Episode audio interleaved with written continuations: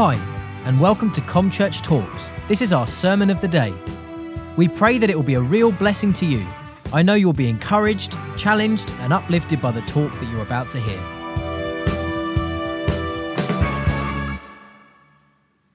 Good morning. Happy New Year. Thank you. You know, D.L. Moody, he famously once said, out of a hundred people outside the church, one might pick up a Bible, but 99 will read the Christian. And it's a scary thought, but people are looking at our lives and they're judging Jesus and his ways by the way we're living. And he's called us to live out a life of truth, to, to speak truth, just as he is the way, the truth, and the life. But when God calls us to truth, he also calls us to kindness and to gentleness. When we're cruel and we're harsh to others, we end up walking in the flesh and not in the spirit.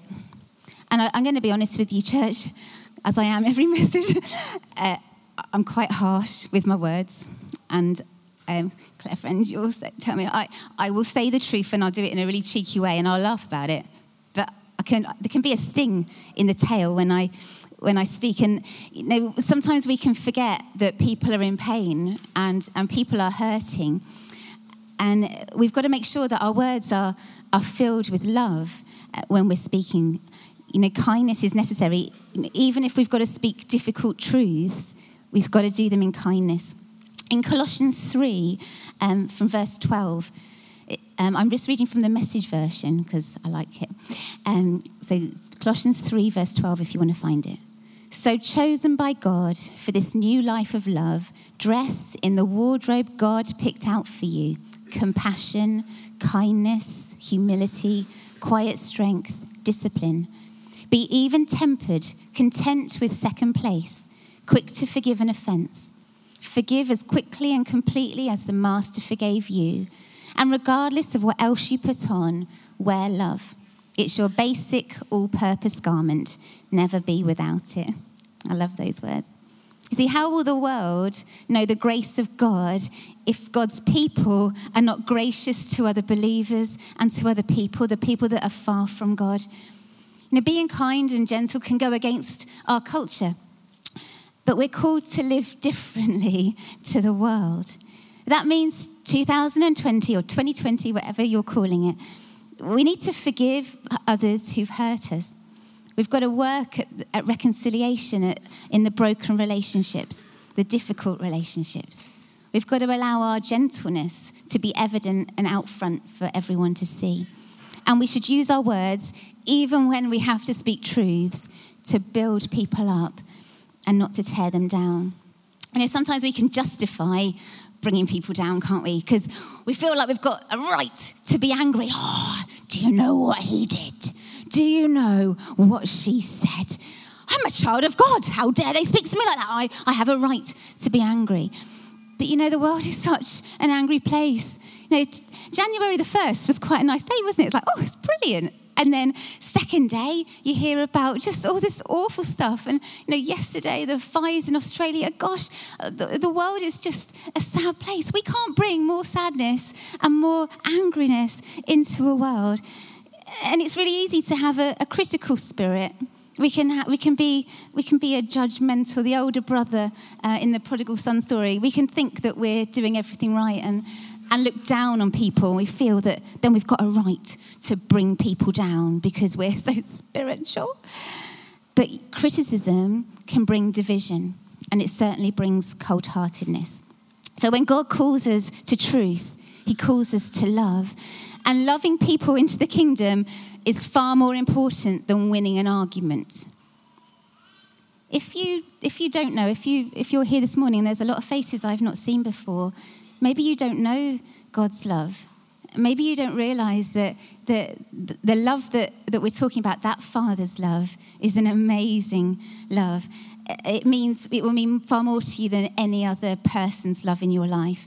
God loves you in a, more in a moment than anyone could in a whole lifetime. And He knows the worst of us, and He still loves us the most. Well, love is the, the greatest thing that God has called us to do. 1 Corinthians 13, the famous love bit that everyone reads out in, um, at weddings. But the bit at the beginning uh, reveals quite a lot to us about truth and love. You see, it says that truth without love is like noise, it's a clanging cymbal.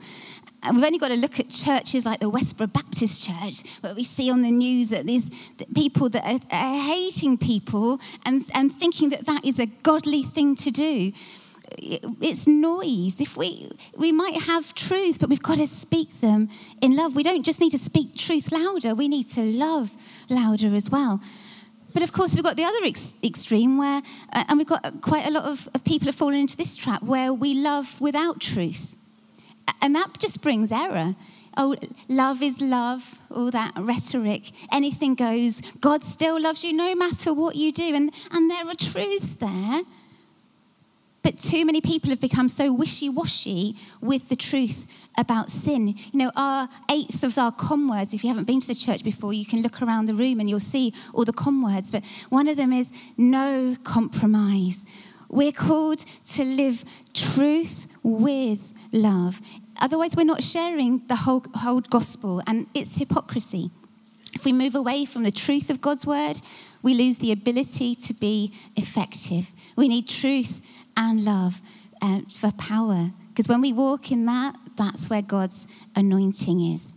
And in Jesus, we have love and truth personified.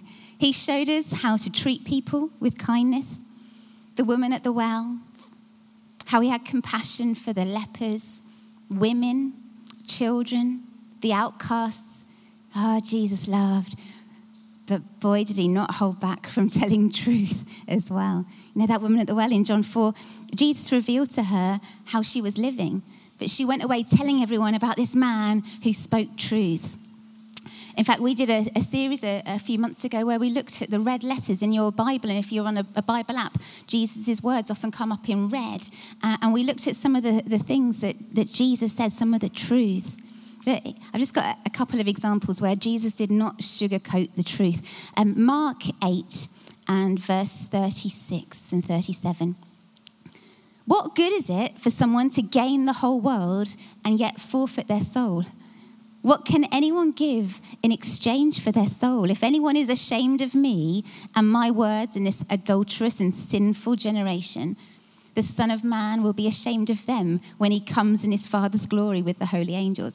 Oh, he did not hold back, did he? Uh, just before that, a couple of verses before, verse um, 34 uh, and 35, Jesus said, Whoever wants to be my disciple must deny themselves and take up their cross and follow me.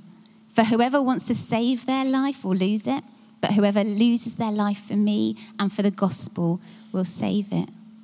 Now, with a relationship with Jesus, we have to put some things down. And my question to you this morning is are, are we willing to lay some things down? You know, Jesus beautifully weaves his love for people with how he speaks truth. And Jesus had a look. I've been looking at the, the looks of Jesus. And Jesus had a look which had compassion, but it had authority. I like to think of it as the teacher look. I am quite good at the teacher look, been teaching 20 years now. My husband will often say, Sarah, I don't need the teacher look. Thank you very much. Um, I'm pretty sure that, that Jesus had, had a look. In fact, um, I've got four quick scriptures. I don't know if they're up there. Um, Luke 22, verse 61. Here's where the teacher look comes into play. The Lord turned and looked at Peter, and Peter remembered the word of the Lord, how he told him before, a rooster crows today, you will deny me three times. Just that look, and Peter went, oh, I know what I've done. And another one, John, John 1, 42. He brought him to Jesus. Jesus looked at him and said, You are Simon, the son of John. You shall be called Cephas, which is Peter or the rock. Jesus looked. Matthew 9 36, seeing the people, he felt compassion for them. He had a look of love. He saw that they were distressed and uh, like sheep without a shepherd. Or Matthew 9 35, Jesus made a circuit of all the towns and villages. He taught in their meeting places, reported kingdom news, and healed their diseased bodies, healed their bruised and hurt lives. When he looked out over the crowds, his heart broke So confused and aimless they were, like sheep with no shepherd. What a huge harvest. He said to his disciples, How few workers on your knees and pray for harvest hands. So Jesus had, he, he spoke truth and he, he spoke in love and he had a look that people knew was compassion and authority. And all of that is summed up in this story, which is like my main text I want to use today. Mark 10 and verse 17. I'm going to just read up to 22 for now. As Jesus started on his way, a man ran up to him and fell on his knees before him. Good teacher, he asked, what must I do to inherit eternal life? Why do you call me good? Jesus answered, No one is good except God alone. You know the commandments. You shall not murder, you shall not commit adultery, you shall not steal, you shall have shall not give false testimony, you shall not defraud, honor your father and mother. Teacher, he declared, all these I have kept since I was a boy. Jesus looked at him and loved him. One thing you lack, he said. Go sell everything you have and give it to the poor, and you will have treasure in heaven. Then come follow me. At this moment, the man's face fell. He went away sad because he had great wealth. You know, sometimes we can we think we can tell God how to answer our prayers and our questions, and we go, "Oh, I don't like that answer, God, actually, because uh, I know what's better for me." Well, this text is often used as a means to judge how far we're willing to go for God. And people often have a disdain for that guy, the rich young ruler, as he's called in some of the Gospels. He's easy for us to judge. I've read a few commentaries, and, and many people believe that that man was annoying or unlovable. And they add a but. They say, but Jesus loved him. Do you know there's no hint in the original Greek that Jesus was unlovable, but Jesus loved him? I wonder how often you stick a but in your life and you go, well, uh, um, but I'm, I'm not very lovable, but at least Jesus loves me. I want to tell you, get rid of that but. Get rid of that and Jesus loves you. Not but. He doesn't love you despite. He loves you and there's no hint that, that he's found unlikable. He, he's not a know it all or an unrepented sinner. It doesn't tell us that in the text. In fact, it even shows him running up to Jesus and falling on his knees, which is really odd behavior for someone who loved themselves. In actual fact, the Greek word that, that is used for the way that Jesus looked at him was it says he had a smiling expression on his face. Some of you are thinking that God is struggling to even like you. I want to tell you, He's smiling at you. He's got a smile. You're His children. He's got a smile on His face when He thinks of you, when He looks at you. I love how Mark's gospel is influenced by Peter. You know, the Matthew and Luke, they start with their genealogy, don't they? And, and you, you also see that they start with the birth of Jesus. And, and we see um, the, the stories, we just looked at Christmas, and Matthew has got the wise men, and, and Luke's got the shepherds. Mark doesn't start there. Mark goes straight in with, Oh, Jesus loved people. Oh, he loved the outcasts. Oh, he loved the dirty, the messy. He loved everybody. And I know that that's influenced by Peter because Peter just knew that. He knew the mess ups in his life. There's times he'd let Jesus down and Jesus loved him. Um, I, I, just love um, reading Mark's gospel and just seeing Peter, who was one of um, Mark's people that he, he spoke to. Well, in this chapter, we don't see that Jesus dislikes this man. Instead, we see Jesus being Jesus, openly, honestly, loving all who come and seek him earnestly, inviting them to take the next step down the narrow road of mirroring his love to the world. Jesus looked at the man, he loved him, and he told him what he needed to hear and not what he wanted to hear. And we've got so much in common with that man. Like him, we'll only go so far with Jesus and then go and turn aside and not go any further. And this is why we seek to make that rich young ruler out to be like the worst kind of sinner. rather than just a disciple who we can empathize with because he's just like us. Jesus is passionate about mirroring the Father's love into the world, and he knows that we were created to be passionate about mirroring his love into the world. When the rich young man asked Jesus what he can do to inherit eternal life, in verse 19, Jesus lists most of the Ten Commandments that deal with interacting with people. Then Jesus gets a bit more personal and backtracks to the second commandment, the one that says, You shall love, um, sorry, you shall have no other gods before me. Unlike many of the religious leaders, the young man seems to understand the spirit of the Mosaic law because it applies to justice for other people, giving to the poor. Jesus doesn't mention covet, interestingly. Perhaps that's to reveal to the man that he was putting something else before God.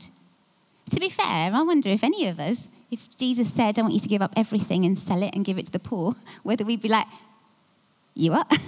Uh, and I wonder, I'm going to be honest, I probably would also walk away sad into my future. We know, we, we know the rest of the story. Jesus, is, Jesus challenges all of us about how hard it is for rich people to get into heaven. Verse 23 Jesus looked around and said to his disciples, How hard is it for the rich to enter the kingdom of God?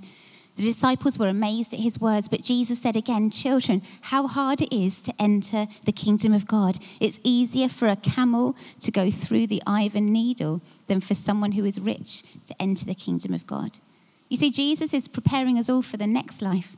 We spend so much of our time focusing on stuff instead of on the value of people and on God. And we start coveting when the adverts come on and we want everything. Maybe you too have been thinking about clearing out your wardrobe for like the last five years. Why do we want to hold on to everything? We've got to stand before God one day and give an account of our lives. What did you do with your dash, Sarah? you know, the saddest part is he went away sad into his future. And sometimes our circumstances make us feel like turning away from it all. A lot of people are walking away from the purposes of God. They're giving up. They're minimizing their, their level of faith. They're bringing their faith down to their level of experience rather than elevating their experience of faith to be aligned with the Word of God. And He's a good God, and He's doing good, and He's working all things together for good. And His ways are higher than our ways, and His thoughts are higher than ours. And He's telling you hard truths, guys, because He loves you and we mustn't give up and forsake him. The enemy wants you to walk away from the plans that God has for you. Yeah, God isn't going to be upset. If you're thinking, if you've got doubts, God isn't upset with you wrestling with your doubts. He wants you to be real with Him. Ask questions of God. It's okay to go to God with your doubts and your fears and your questions. What's Jesus saying to you for 2020? What are the words He's saying to you? I'm going to tell you, He's looking at you and He's loving you and He's loving you and he's saying some words to you, and it will be specific words to each of you. I wonder what you've gone, yeah, I'm not doing that, and you've, you've walked away. You know, I'm, I'm guessing it's going to be under three categories. I've got them to rhyme, I'm so excited. First one, alignment.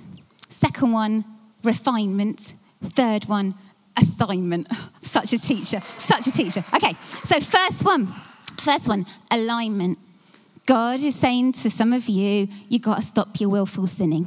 I'm going to be really lay it bare today. His grace means he loves us despite our shortcomings, that is true. But despite his amazing grace poured out, he knows that sin takes us away from what is best for us. And he wants the best for you. You know, the, the Junior Oxford Dictionary um, do republications every year. And um, the, some of the last words that have, have taken out of that, this is a children's, a junior one, they've taken out the words pulpit, disciples, preacher. By the way, holly, acorn, and ivy have also come out. That's a bit weird. But one of the words that they've taken out is sin. The world, they've got no time for sin, but I'm going to tell you, Jesus does. Maybe he's asking you to reconcile, to make right a relationship, to get right with Him. Maybe you need to get right with a fellow Christian. Some of you need to forgive a Christian who's hurt you. You know, the wounds of a, a friend hurt so much, don't they? The wounds of a brother hurt so much. But he's saying, get right. I wonder what your children see at home. Are they seeing in your relationship what they are hearing at church? Is your, uh, is your relationship authentic? Is your marriage a Jesus centered one? You see, we don't want our children walking away from the purposes of God, arguing, domestic violence, keeping agape love away from your spouse. That's sin. That's not a true Christian life. And too much of the spirit of the world, and our kids pay for that. Some people need to get rid of pride out of their lives. The most loving and kind human to ever walk the earth spoke hard truths from lips that cannot lie. Jesus warned those who needed to repent to believe in him. It's a warning of alignment wrapped in perfect love. He could not complete the Father's assignment without telling the generation to flee the wrath to come. And we can't do anything less. Hard truths, we can't avoid them. What else do you need to do to align yourself? Maybe God's saying you've got to align yourself. Perhaps it's refinement that you need. Perhaps an area of your, of your life needs to get rid of impurities. Christmas, oh, maybe you've eaten way too much, but maybe that actually is just a normal pattern of life. Maybe we've got to improve the spirit of self control in our life, perhaps when it comes to drinking. Lots of people make New Year's resolutions. Uh, as Sarah said to you last week, His mercies are new every morning. You don't need to wait until January the 1st. If you've blown it already, you haven't got to wait till next January. You can go to Him today and align or sorry, uh, refine your life. Perhaps, perhaps there's a, an eating disorder. Maybe it's the opposite way. Maybe there's a, a mental health issue that, that you've allowed to, to conquer you and need to submit it before God. Perhaps it's stress or anxious thoughts or worry or fear that need to bow. See, we can get really comfortable with our issues. I'm going to tell you, I've, I've struggled with insomnia since Emily was born. I try and do this without crying, 15 years. And, and it's hard as a Christian because you go, Lord, I'm supposed to be all right. And I'm, I'm supposed to be saved and healed and everything's meant to be great. And you know, we can, we can struggle. We can still struggle. There are people here this morning and you're struggling with a mental health issue. But I can tell you that there are times I've called it my insomnia. And I've got, when I was preparing for this word, I got a right kick up the bum from God. He said, Don't you dare own that, Sarah. That is not yours. Don't you own it. So perhaps this is for you as well. And you've had an issue and you've owned it and you've kept it because it's yours, and we can get really comfortable in it. Dr. Caroline Leaf said, says this for you you can choose to keep your thinking about a circumstance the same, or you can change it. Either way, protein synthesis happens, and the toxic memory will either be changed or strengthened. You choose. Oh. Maybe it's time to refine your life with social media. I know lots of people are going, I just need to get off Facebook. How many hours have I wasted scrolling through? And, you know, social media can make us feel depressed. It can make us feel low because you see someone else's highlights and you compare it to your normal, boring old life. Everyone's only uploading their highlights. Some of them aren't even true. And we start believing this and thinking that we've got to be someone we're not. I'm going to say, just get rid of anything that isn't giving you joy in your life. It doesn't mean dump your job. I should just say that because we kind of need a, need a job, don't we? But if there's something in your life that you're doing habitually, stop it if it's not bringing you the joy of the Lord. So it might be, it might be alignment. I've got to stop sinning.